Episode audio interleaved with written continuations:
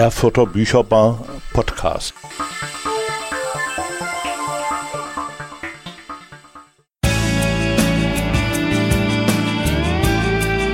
Bücherbar, die Sendung für Autorinnen und Autoren auf der freien Sendefläche hier auf Radio Frei, immer am dritten Mittwoch im Monat ab 14 Uhr.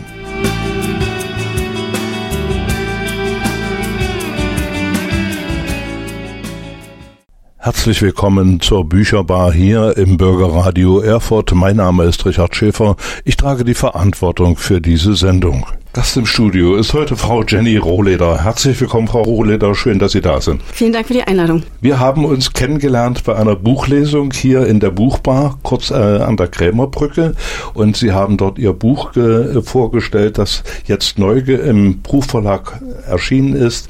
Ein Entdecker bleibt man sowieso, und so ist der Titel in etwa. Und da haben Sie ganz viele Reisen beschrieben, die Sie in Ihrem Leben bisher unternommen haben. Frau Rohleder, welche Länder haben Sie denn bereits bereist? Ich war in Europa, Westeuropa relativ viel unterwegs, in Asien, in Australien und in Nordamerika. Und dann war das so gemischt, ne? Es war ein Teil berufliche Reisen oder dass ich eben auch wirklich da gelebt habe und ein Teil aber eben auch ganz normal private Reisen, wo ich mit Freunden, mit Familie als Touristin unterwegs war, ne? Und das hat sich so ein bisschen Stück für Stück gesteigert. Berufliche Reisen, das hört sich natürlich interessant an. In welchen Berufen sind Sie denn tätig? Also ganz ursprünglich habe ich mal Deutsch als Fremdsprache studiert und das geht ja darum, dass man dann eben nicht Muttersprachler unterrichtet und da war eben auch eine Anforderung, dass man mal ja am besten irgendwo im Ausland ein Praktikum macht und das habe ich dann in Australien gemacht. Das waren sozusagen die beiden längeren Aufenthalte in Australien und dann gleich im Anschluss in Norwegen, wo ich jeweils ein halbes Jahr ungefähr war. Und nachdem ich so mit dem Studium fertig war, wusste ich noch nicht so richtig, was ich so mit mir anfangen soll. Und dann war das auch so Mitte der 2000er Jahre, ne? Da war auch die Arbeitslosigkeit noch hoch und gab es hier auch nicht so viele Möglichkeiten, einen Job zu finden. Also ich habe in Leipzig studiert, komme ursprünglich aus Erfurt, aber sowohl in Erfurt, Leipzig waren die Aussichten nicht so rosig und hat es mich ja immer auch so ins Ausland gezogen. Und dann dachte ich, warum versuchst es nicht mal in einem Land, was irgendwie auch so ganz anders ist, ne? Weil Australien und Norwegen konnte ich mich ja noch ganz gut auch verständigen. Auch in Norwegen mit Englisch war jetzt nicht so problematisch. Und China war natürlich so ein Land, wo sehr viele ausländische Studenten auch nach Deutschland gekommen sind und die eben auch wo einfach Deutschlehrer gesucht wurden. Und da habe ich gedacht, na gut, dann gehe ich mal nach China. Und das war erst geplant für ein halbes Jahr. Ich dachte, okay, ein halbes Jahr ist überschaubar. Wenn ich es total schrecklich finde und furchtbar, dann kann ich sagen, es war eine Erfahrung und komme wieder zurück. Und am Ende sind dann 2 Jahre draus geworden. Und das erste Jahr habe ich in Shanghai verbracht und das zweite Jahr in Guangzhou und habe dann dort jeweils an den Universitäten Deutsch unterrichtet. Da schwingt aber eine Portion Mut mit dazwischen, denn als junge Frau allein so nach China zu gehen, das ist nicht so ganz ohne. Und dann war ja in dieser Zeit auch nicht immer alles politisch so in Ordnung oder auch die Beziehungen Europas zu China. Sind ja heute noch nicht so.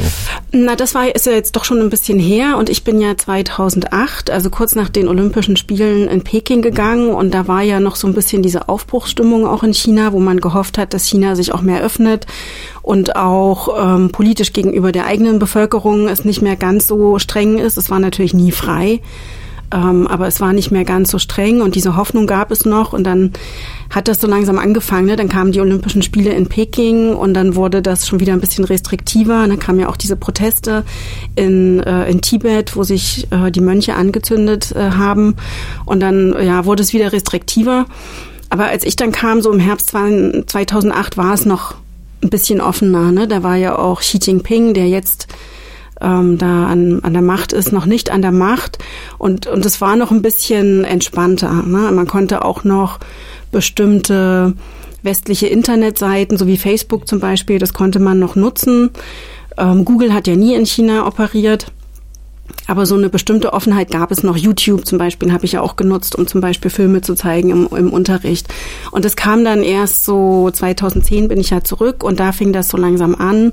Und dann gab es Vorfälle und dann wurden die Seiten gesperrt zum Beispiel. Und dann hieß es aber immer, das wäre nur für eine gewisse Zeit. Aber es gab dann eben immer wieder Gründe, bestimmte Seiten gesperrt zu halten, ne? Also dann irgendwie das Jubiläum von Tiananmen und dann die Expo in Shanghai und immer wieder solche großen Veranstaltungen, wo man irgendwie wollte, dass alles gut geht und so ist es so Stück für Stück und wenn ich das seitdem auch ja dann wieder aus Deutschland beobachte, ist es wieder zunehmend restriktiver geworden.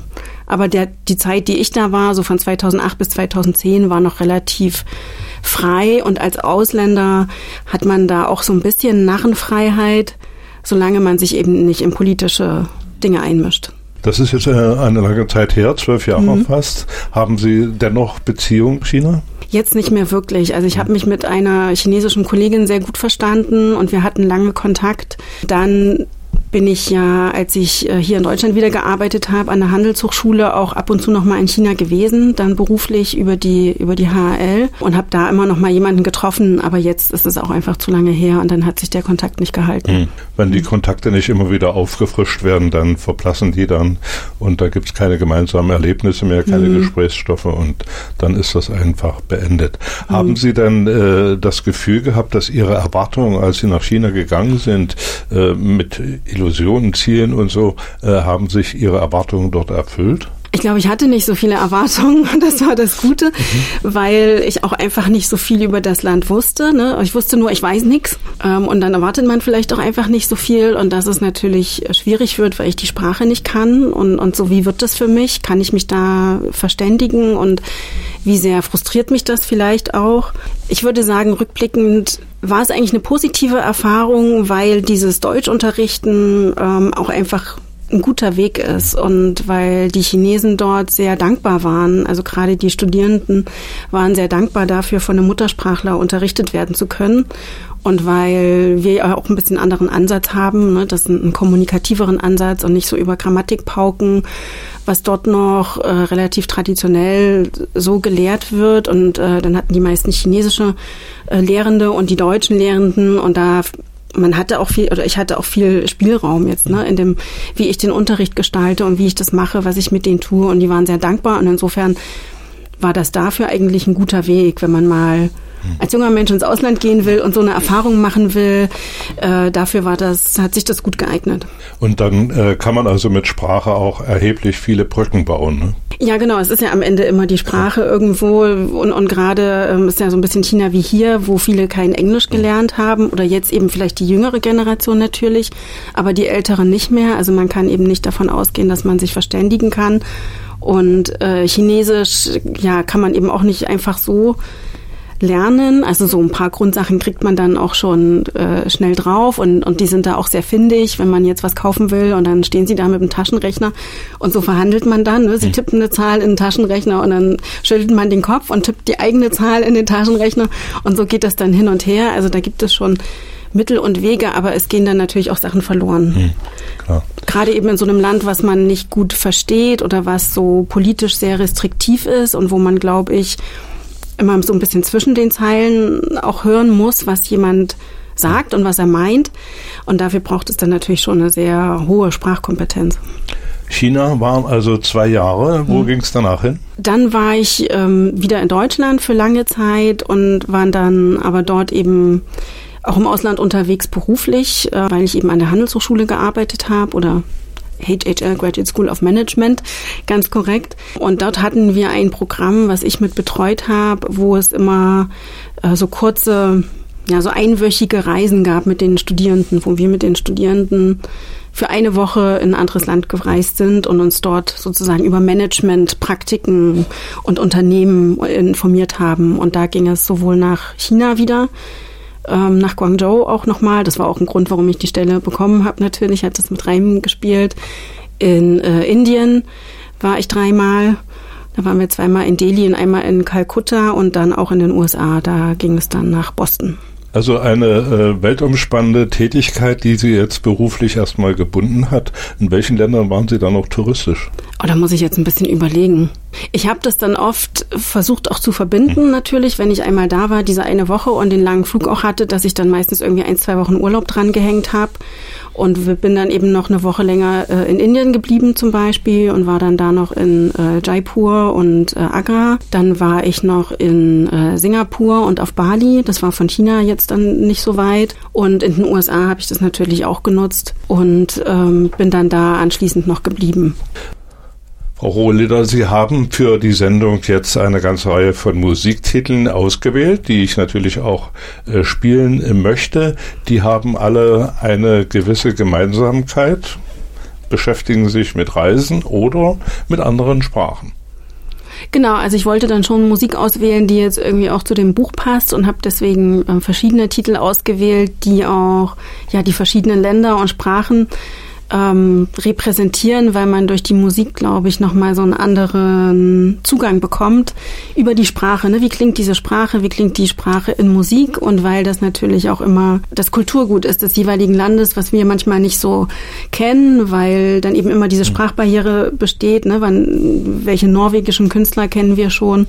Und deswegen habe ich genau diesen einen norwegischen Titel ausgewählt, auch weil ich mich explizit im Buch darauf beziehe, Walzer übersetzt von Kari Bremnes, was, glaube ich, einfach eine sehr schöne Stimmung transportiert. Und unter anderem dann noch von Bai Guang ein Titel eben aus China. Das war so ein Schlager in den 40er Jahren. Also in den 40er Jahren gab es irgendwie so eine Blüte an chinesischem Schlager mit mehreren bekannten Sängerinnen.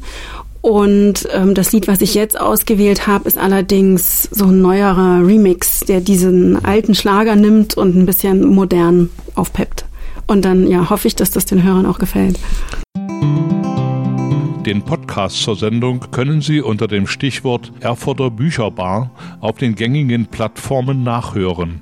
Auf Spotify, Anchor FM, Google Podcasts, Breaker und anderen. Informationen zur Sendung finden Sie auf meinen Facebook-Seiten und auf Twitter.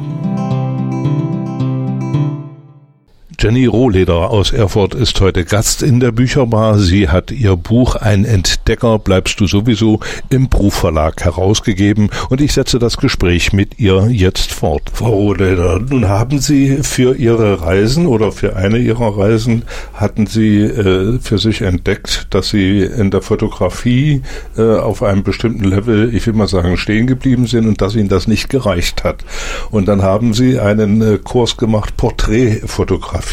Ich hätte ja Landschaftsfotografie gemacht. Warum haben Sie sich dafür Porträtfotografie entschieden? Ich habe schon länger fotografiert, auch immer so im Urlaub und das hat mir immer viel Spaß gemacht und ich hatte immer das Gefühl, dass ich eigentlich in der Landschaftsfotografie einen ganz guten Blick habe für ein Motiv, dass mir eher so das Technische fehlt, worauf ich aber immer nicht so richtig Lust hatte, obwohl es nicht schlecht gewesen wäre, um einfach dann aus einem guten Bild oder durchschnittlichen Bild vielleicht ein sehr gutes Bild zu machen und Porträtfotografie eigentlich eher, weil ich mich da nicht so rangetraut habe. Bei Landschaftsfotografie hatte ich so das Gefühl, da kann ich so durch eigenes Experimentieren und Ausprobieren, kriege ich das irgendwie selber hin, dass es zumindest irgendwie passabel aussieht. Und Porträt fand ich aber total schwierig und auch einfach dieses, ja, ist ja ein Mensch, der dann vor einem steht oder sitzt. Ne? Die Landschaft, die ist halt da, ob ich jetzt da bin oder nicht.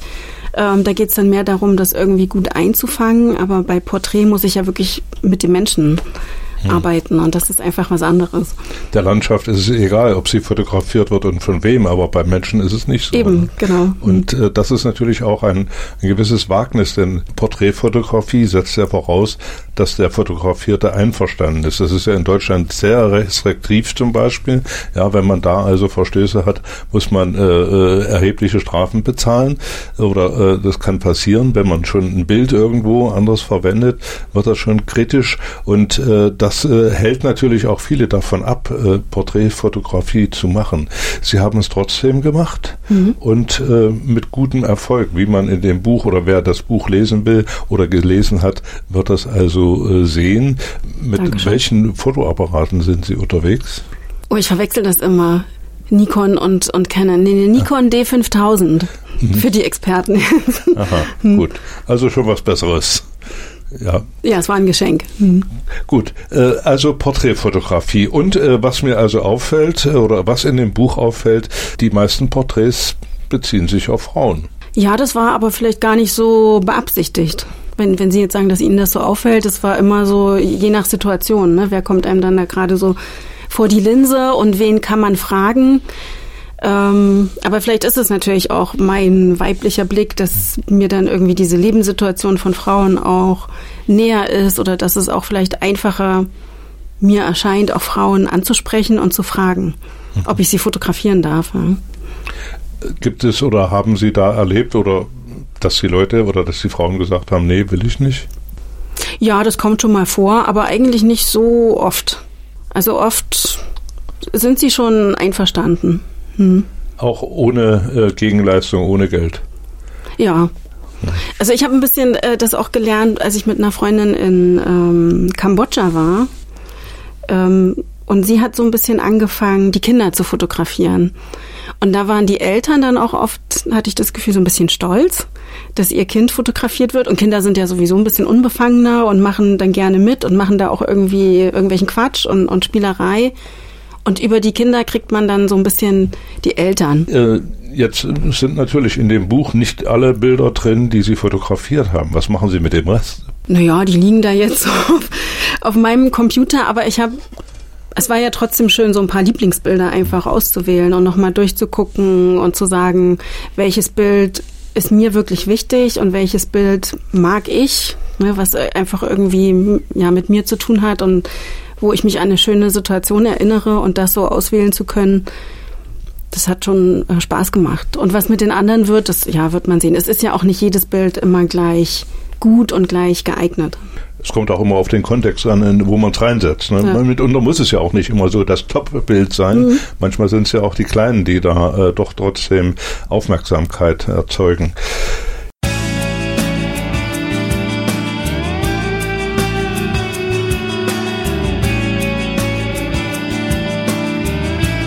Die Bücherbar mit Richard Schäfer, jeden dritten Mittwoch auf der freien Sendefläche von Radio Frei ab 14 Uhr.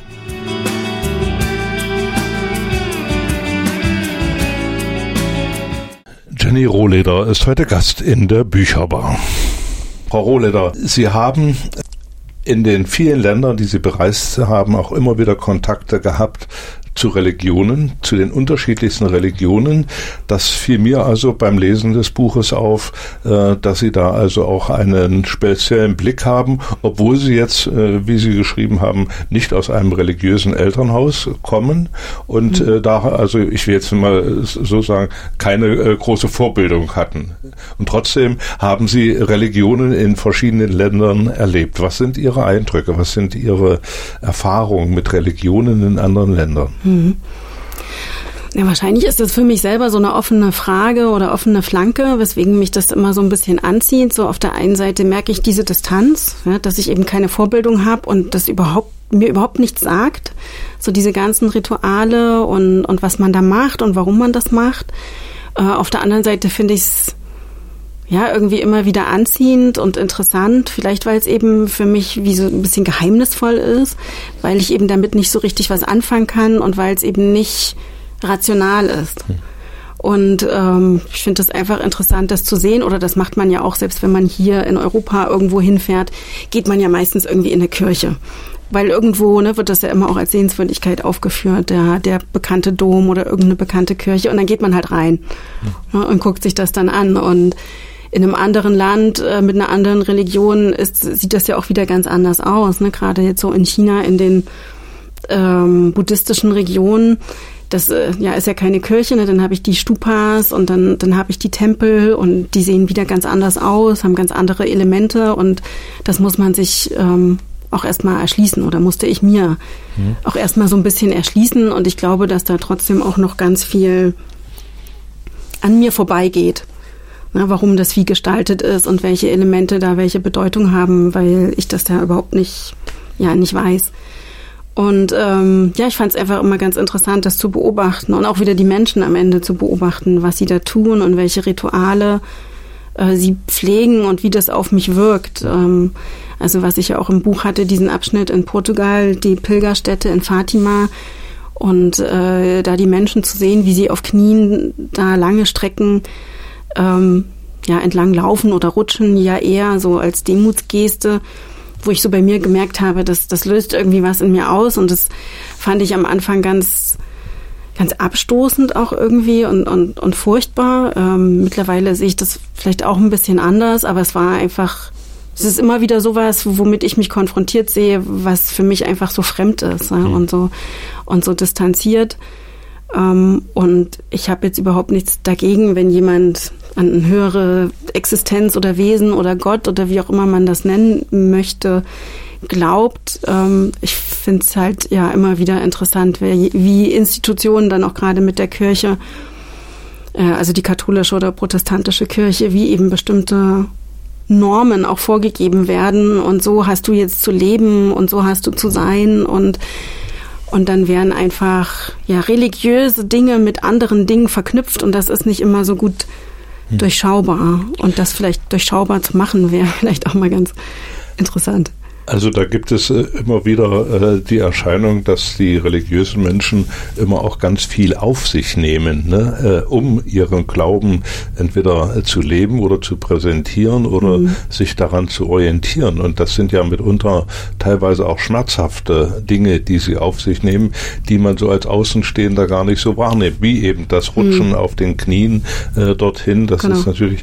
Und dann kommen sie natürlich auch bei den USA zu religiösen Erscheinungen, die also ein bisschen anders sind als die bei den Buddhisten oder hier auch bei den Protestanten und Katholiken. Und da gibt es also eine Szene im Buch, die Sie da sehr schön beschreiben, aber vielleicht sagen Sie da selber mal was dazu, wo es darum geht, die Kirche, also den Glauben mit dem Geschäft zu verbinden.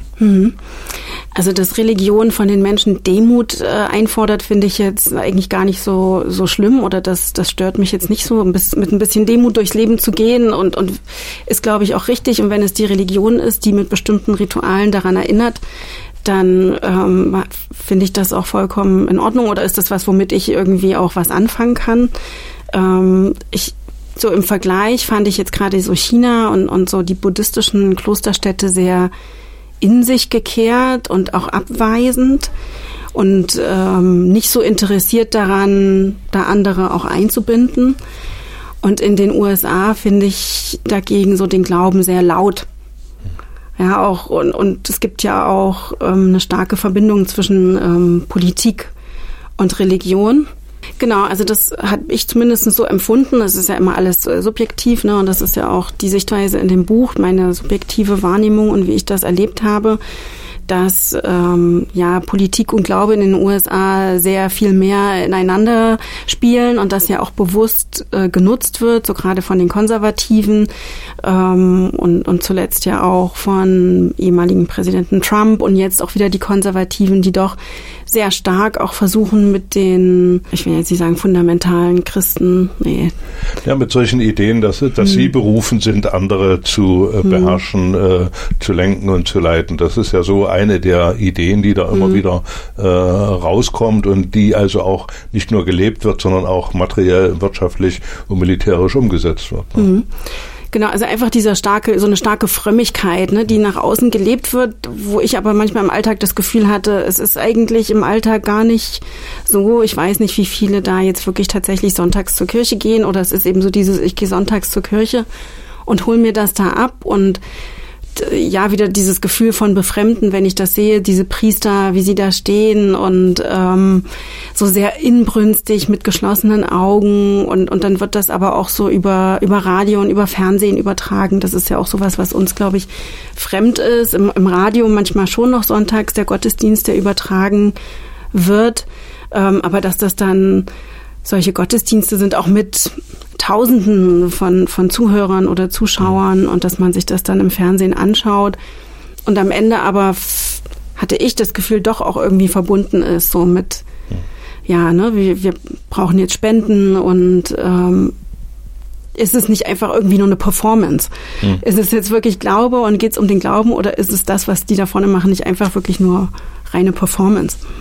um da Geld einzuspielen. Das, der Eindruck entsteht da natürlich, ja.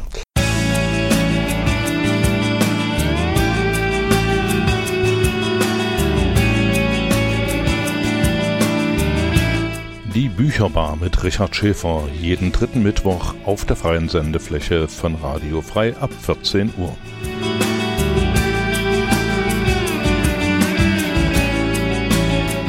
Jenny Rohleder ist Gast in der Bücherbar und sie liest jetzt einen kleinen Ausschnitt aus ihrem Buch. Also das ist ja ein separates Kapitel extra in dem Buch, der Treffpunkt der Götter, wo all diese Dinge so ein bisschen zusammenkommen. Und ja, dann würde ich jetzt einfach diesen Abschnitt hier auch kurz lesen. Es ist bald 10 Uhr, ich überlege aufzustehen. Die Sonne brennt bereits auf den Jalousien, der Sonntag erwartet mich. In Amerika gehe ich sonntags einkaufen und habe ein schlechtes Gewissen dabei. Ich bin nicht religiös, aber der Sonntag ist mir heilig, wenn ich das so sagen darf.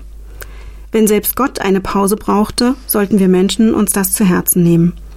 Was wäre ein Monat, ein Jahr mit der immer gleichen Abfolge an Tagen? Was wäre das Leben ohne Sonntagsbraten und Sonntagsspaziergang? Obwohl ich die USA zum Teil als tiefgläubiges Land wahrnehme, bestimmen die christlichen Normen nicht vorrangig den Alltag. Die Geschäfte kennen keinen Ruhetag und bis auf einige feste Tage entscheidet jedes Unternehmen in den USA, welche und wie viele Feiertage es seinen Angestellten zugesteht. Zuerst muss der Laden laufen, danach kommt die Besinnung.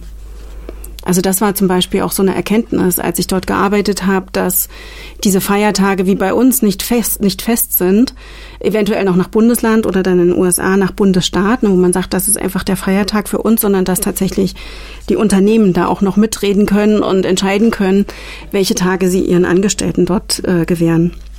Es wundert mich, dass ein Land, das so viel auf seine christlichen Werte hält, sich als Gesellschaft so wenig auf die Unterstützung Bedürftiger einigen kann.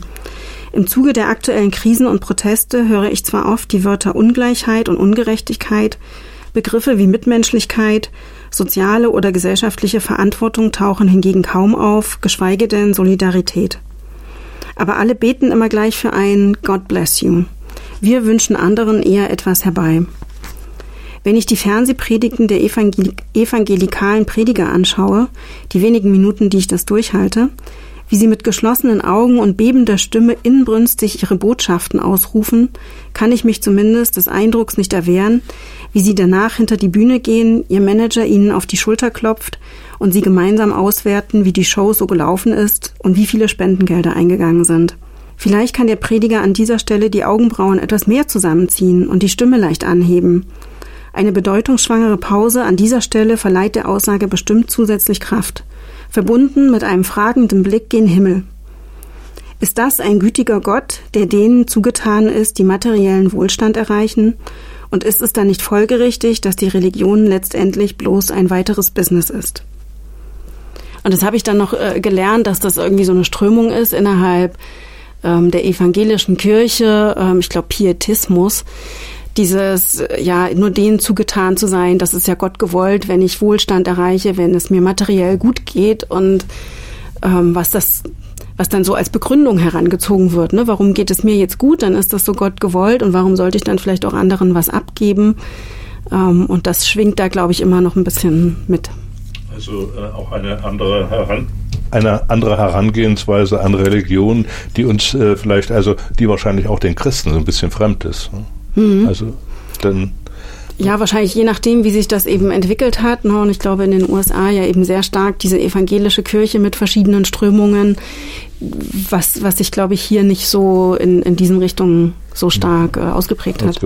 Ja, okay. Ja, vielen Dank erstmal dafür. Lassen Sie uns noch ein Thema anschneiden, Frau Rohleder. Wir hatten vorhin schon mal kurz darauf Bezug genommen. Das ist Ihre Erlebnisse oder Ihre Kontakte zu Frauen auf diesen Reisen. Da ist also besonders mir aufgefallen, die Indien-Reisen oder da, wo Sie in Indien mit Frauen gesprochen haben oder die porträtiert haben, die also dann trotz der vielleicht nicht so ganz vorteilhaften gesellschaftlichen Umstände doch ein gewisses Selbstbewusstsein, eine Würde ausstrahlen in ihren Fotos. Und wie haben Sie diese Frauen dort empfunden? Mhm.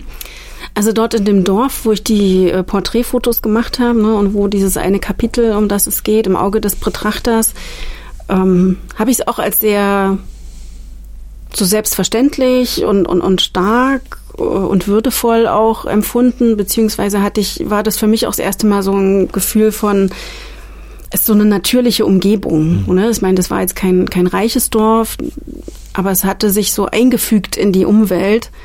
Und das war so das erste Mal, wo ich das, da war jetzt, also ging es nicht so sehr um Frauen und Männer oder arm und reich, sondern eher, es hat sich irgendwie mal so normal und natürlich angefühlt und nicht so nach Großstadt mit Hochhäusern und Beton und Stahl und Glas, sondern einfach mal so eine angenehme, natürliche Umgebung.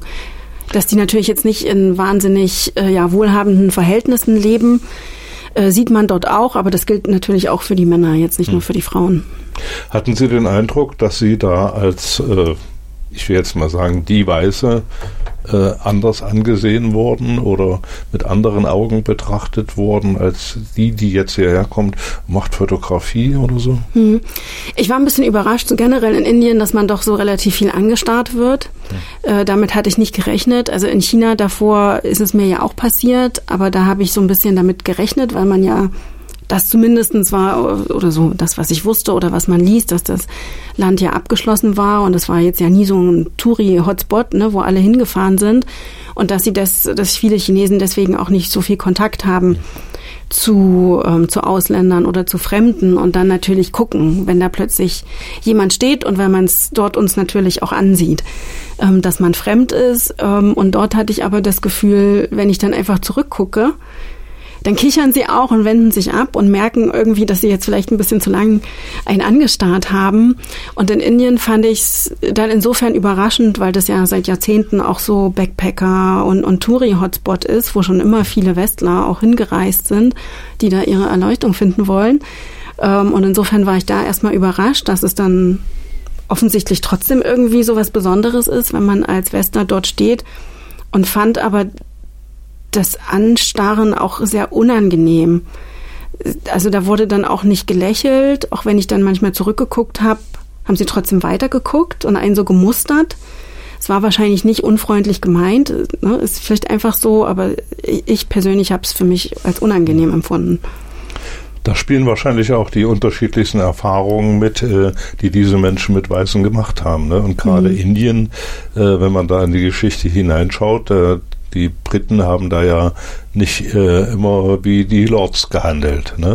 Also, um das mal dezent auszudrücken. Da gibt's also inszenierte Hungersnöte, ja, wo Millionen Menschen umgekommen sind. Und in einem Beitrag habe ich jetzt in Vorbereitung jetzt auf diese Sendung auch gelesen, da sind 160 Millionen Menschen umgebracht worden. Das ist also eine enorme Zahl, von der keiner was weiß, also außer die sich mit solchen Studien... Und das spielt natürlich in der Betrachtung der Menschen, wenn die einen Weißen sehen, wahrscheinlich auch eine Rolle in unterschiedlicher Form. Die einen haben das so erlebt, aber die unteren Kasten wahrscheinlich, werden da also auch so ein bisschen so vorwurfsvoll blicken. Ne? Mit Sicherheit. Auf der anderen Seite in China gilt das ja genauso. Ne? Da haben die Briten ja auch mit den Opiumkriegen da das Land mit Opium überschüttet und da Millionen Menschen abhängig gemacht. Also die Chinesen haben jetzt irgendwie auch keinen Grund, da wirklich wahnsinnig positiv auf die Europäer zu schauen. Das gehört natürlich auch dazu. Trotzdem habe ich es eben als sehr unterschiedlich empfunden. Und wir hatten noch eine Begebenheit in einer Disco, sozusagen in einem indischen Club.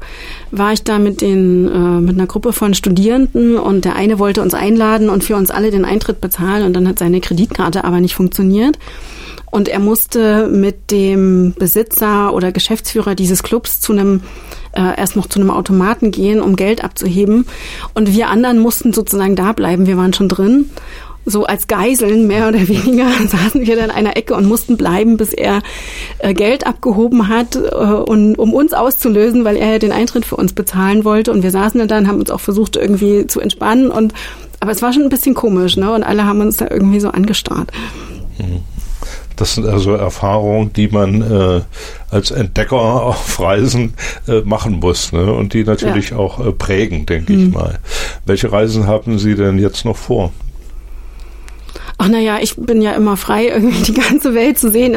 Das Problem ist ja, die Liste wird nicht kürzer, sondern eher länger, weil wenn man irgendwo war, wo es einem gut gefallen hat, dann möchte man da wieder hin, aber gleichzeitig möchte man ja noch die Sachen sehen, die man noch nicht kennt.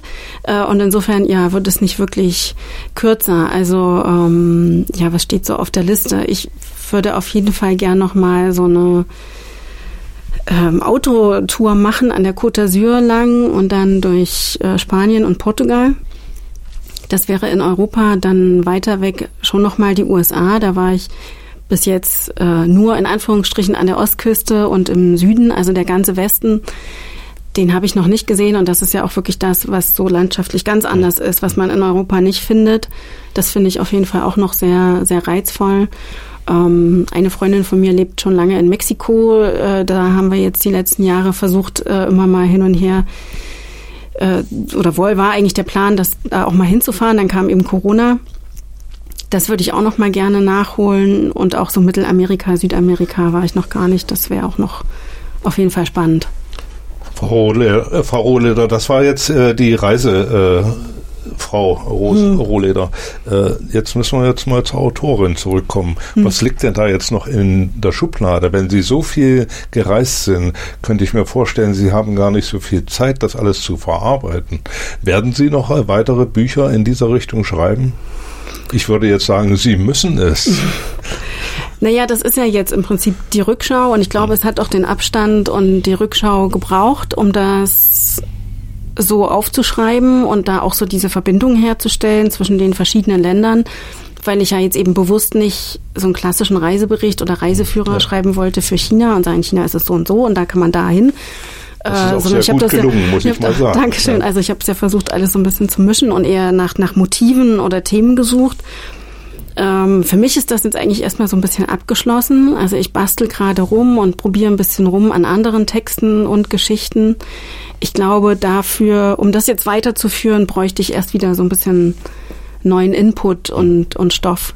Also was ich noch überlegt hatte, war schon mit den USA nochmal dieses Thema Musik. Fand ich dort sehr, sehr spannend. Oder wie wird so mit Musik umgegangen? Was haben die für ein Verständnis von Musik? Und Demokratie, also dass sie doch so sehr stolz sind auf ihre Institutionen und wie sich das alles so entwickelt hat und wie tickt Indien dagegen, die sich auch als Demokratie verstehen, aber irgendwie läuft's ja ganz anders und bei uns. Das waren nochmal so Themen, aber da hat mir noch so ein bisschen Stoff und Erlebnisse, glaube ich, gefehlt. Das wäre das Einzige, wo ich anknüpfen könnte, aber eigentlich ist das jetzt so ein bisschen fertig. Es ist nie fertig, man kann immer dran weiterarbeiten, aber es glaube ich, eher gut, mal Zeit. Man muss da irgendwo dann mal einen Strich gezogen haben und Abstand gewinnen und dann was Neues machen. Obwohl, ich würde es gut finden, wenn da noch was käme. Also die Leute, die ich gefragt habe, die es gelesen haben, haben das also auch gesagt.